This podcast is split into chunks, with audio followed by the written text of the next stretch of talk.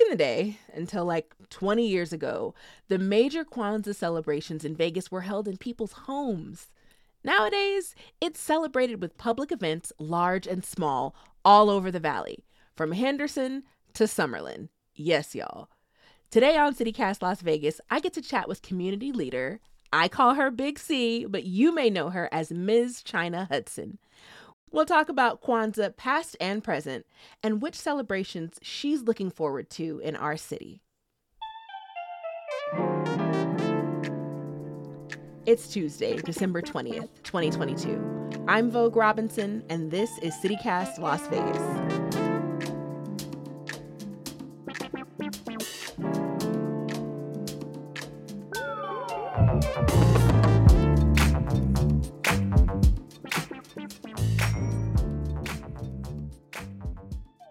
Hi, Big C. Hi, Miss China. Welcome to CityCast Las Vegas. Hello. Thank you for having me. I'm so happy. I'm so happy to have you on the show.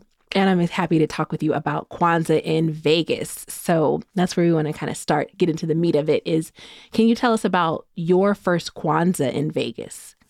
Oh, my first Kwanzaa in Vegas had to be at um, Elder Mama Omiale's home. Um, I call her the mother of Kwanzaa because she was doing Kwanzaa gatherings in her home long before anybody that I knew here in Vegas was doing it. Hmm. And so that was one of my first Kwanzaas. And then Brother Keith Brantley, who's mm-hmm. the griot of the poetry community, him and his wife, Kim Brantley, also hosted in home Kwanzaa events. So those were the two first Kwanzaa events that I attended in Las Vegas. And that was well over 20 something years ago. I know when you were telling uh, our producer Layla about those gatherings that they were very intimate, but would they just let anybody, just the homies, just you could bring strangers, strangers would show up at the elder's house? Yes, yes, that was I was a stranger. I walked in, I was like, hey, they told me Kwanzaa was here. And they was like, well, come on in. and you just got to make sure that you had a potluck, something to eat, um, to share, because that's the whole, um, as African people, we're communal. And, mm-hmm. you know, mm-hmm. we good for a good potluck. And it was, you know, it was very welcoming. Yeah, I'm trying to think because Kwanzaa is is that first? Is it first harvest? Is that also first fruits? First fruits and harvest. Yes, first fruit. There we go. So you got to bring some fruit to the table. Yeah, got to bring something to eat when you go into somebody's house at Kwanzaa. Exactly. So how did it change from those intimate gatherings to what we're seeing now in Vegas? How have Kwanzaa celebrations in Vegas evolved? Oh, I remember when there was just two Kwanzaa events, those two Mother Omiale's house, Brother Keith. Um, and then the West Las Vegas Cultural Arts Center, the African hub of the community, will have the one community event, right? Mm-hmm. Fast forward to last year where there was well over 12 community events. People were celebrating Kwanzaa all in their homes. I couldn't make all the Kwanzaa events that I was invited to because they were everywhere, all over the city. Henderson, North Las Vegas, Summerlin, all, all around. Wow. And it was just a beautiful thing to just be invited to those events because I remember when it wasn't. Right.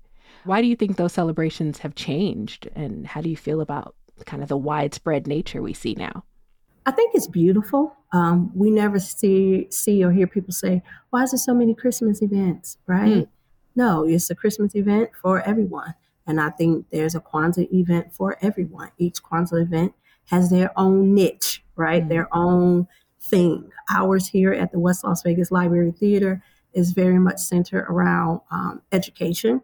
Other okay. people have like Kwanzaa markets where you come and spend your money and recycle your dollar black.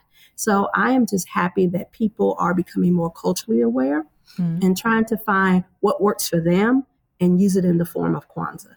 Oh, yeah, I love that. We were talking about this in pre production about, you know, the public facing version of Kwanzaa, so those those marketplaces and the community events versus coming into an elder's home and kind of where where is that line between celebration, appreciation and then appropriation?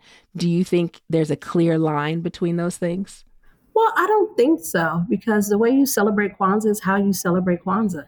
You're going to have the Saba, you're going to have the elders, you're going to have the drumming and the dancing. Mm-hmm. Now listen, at Mama Omiale house, she calls all the drummers. It's five, six drummers in her living room. Yes. Oh, yeah. she's like, You gonna dance? I'm like, Where? She pushes the coffee table out yes. the way and we're dancing in her living room.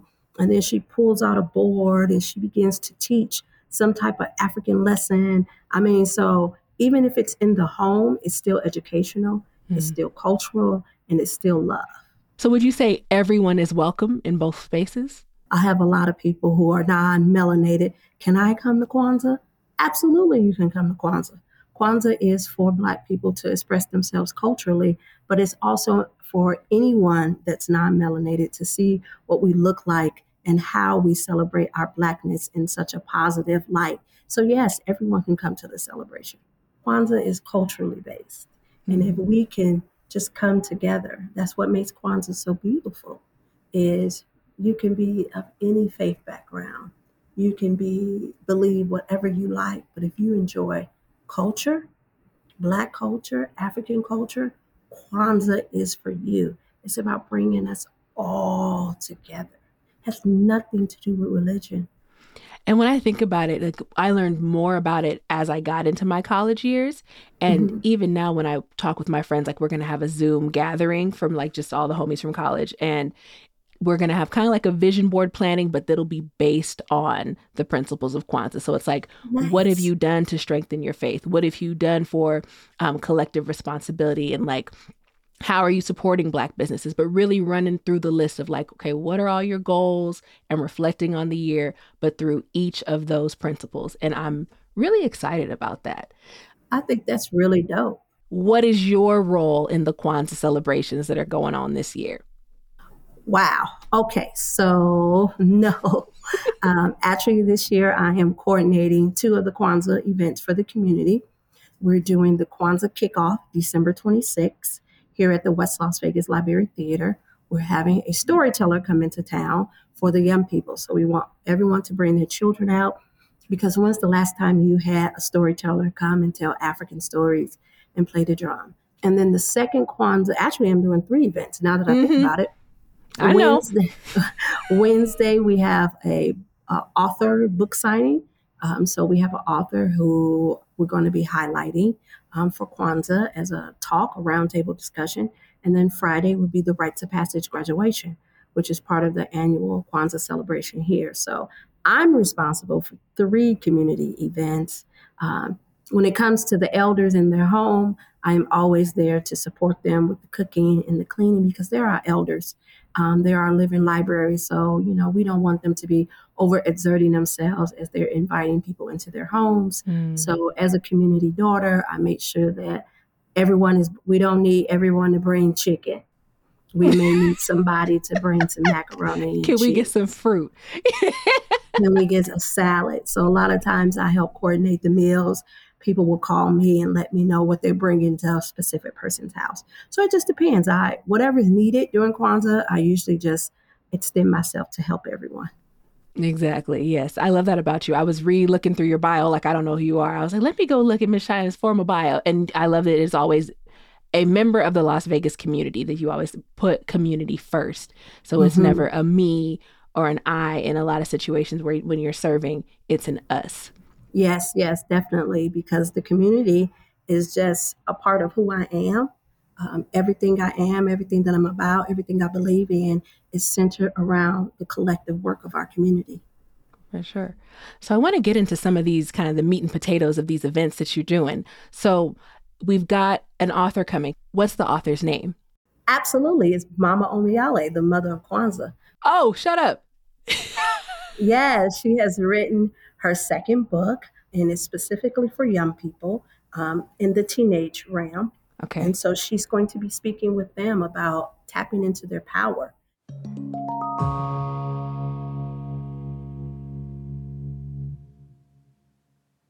Can you tell people a little bit of details about that girls' rites of passage that you do? Because this is 18 years? 18 years. Your program is a grown woman. Look. It's a whole grown woman. So the Boys and Girls Rites of Passage program was started at the West Las Vegas Cultural Arts Center.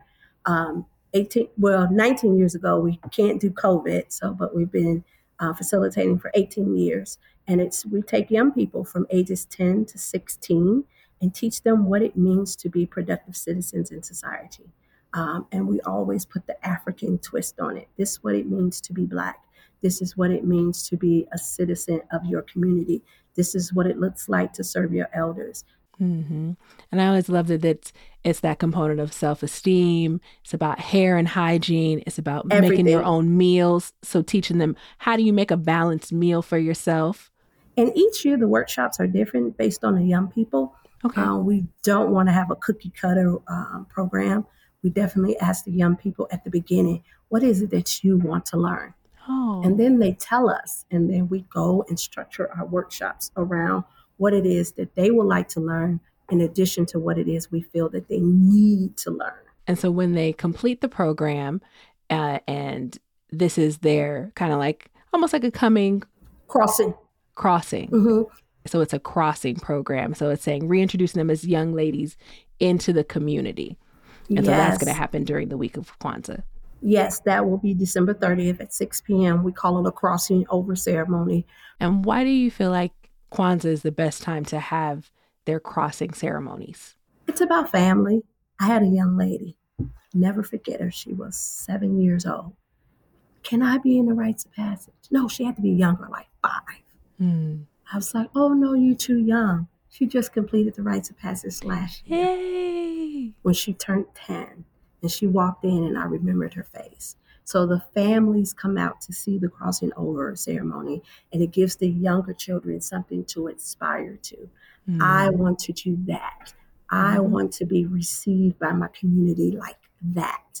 It's just a great time for community and family. And we're already in the celebra- celebration time frame. We have Thanksgiving and Hanukkah and Christmas and, and New Year's and all these celebrations. So why not celebrate our young people culturally through Kwanzaa. Yeah. So are you performing this year anywhere? Well, I will be doing some dancing at the kickoff ceremony December 26th. Um, so Olabisi African Dance and Drum Ensemble is always a part of the Kwanzaa celebration. Our drummers are like the breathing air of our mm. community. Um, but this year, the women will come out and do some dancing. So I'm really excited because we haven't danced since Juneteenth. So it's really oh, wow. good that we get to come out and show the cultural dances to our community. I know you're excited about Mama Omiyale's book reading. Mm-hmm. Are there mm-hmm. any other events you're most looking forward to this year? Our storyteller. Uh, our storyteller is coming in. Her name is Sunshine, Miss Sunshine. Ah. She, spring, she brings joy and happiness. She's coming in from LA. Um, she is an African storyteller. She will have African instruments. She will be doing some singing and mixing all of that into her stories. So I I'm going to sit down and enjoy the stories as well. Um, so I'm very excited. That's our Kwanzaa kickoff um, was the storyteller on December 26th. And like you said, it's the kickoff. So, I mean, Kwanzaa is a seven day celebration. So, you're going from December 26th to January 1st? That is Kwanzaa. Mother Omiyale, she always has the Karamu, the feast, at her home on January the 1st. Mm-hmm. So, everyone knows we're at Mama's house on the 1st of January at 5 o'clock. Okay. Yeah. See, it's always settled. It's like clockwork. And it's just mm-hmm. that consistency is and I don't even want to say glue because glue ain't permanent enough, but no, it it is the braid of the community that, that pulls people together and shows something really beautiful. So I love that. that it's really knows. awesome. Yeah, it's really awesome to have someone who's moved away and come back and call and say, "Hey, is Kwanzaa still in Mama's house? Yes. Are you gonna be there? What you bringing?" so you know it's at our house. What are you talking about? Now she may have moved she may have gotten another location, she brought another home, but it's always going to be her, at her house. I'm so proud of the West Las Vegas community and Las Vegas community as a whole having so many different Kwanzaa events. When Henderson started doing Kwanzaa, I knew we made it. I said, yes. okay, we have made it. We are in Green Valley with the Nguzo Saba. Yes. Right. All the principles all the principles. Everyone is celebrating Kwanzaa in their own way. Um, so I'm very thankful and very happy with the Las Vegas community. Me too. It's good. It's beautiful to see. Well, I look forward to seeing you at these celebrations and bringing my nieces out to hear the storytellers. Thank you for making time for CityCast Las Vegas. Absolutely, it's my pleasure. And there's a Kwanzaa celebration for everyone. You just have to get out there and say Kwanzaa, and someone say, Oh, you want to go over here. And they will direct you in the right path. Thank you so much for having me.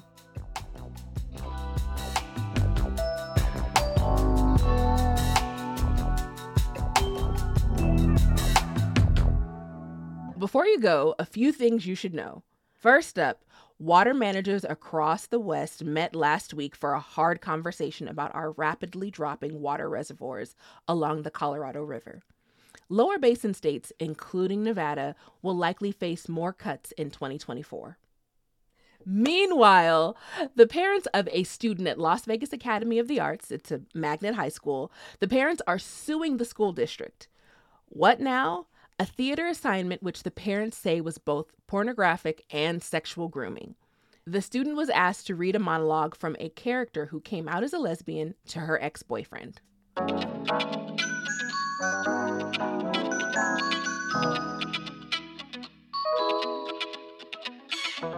That's all for today here on CityCast Las Vegas. Are you planning on going to any Kwanzaa celebrations this year? If so, let us know. That rhymed. You're welcome. Send us a text or a voicemail at 702 514 0719.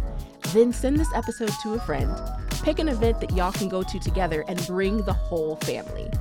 Leave us a few stars on Spotify or Apple Podcasts while you're at it, and make sure you're subscribed to our amazing morning newsletter. We'll be back tomorrow morning with more news from around the city. Talk soon.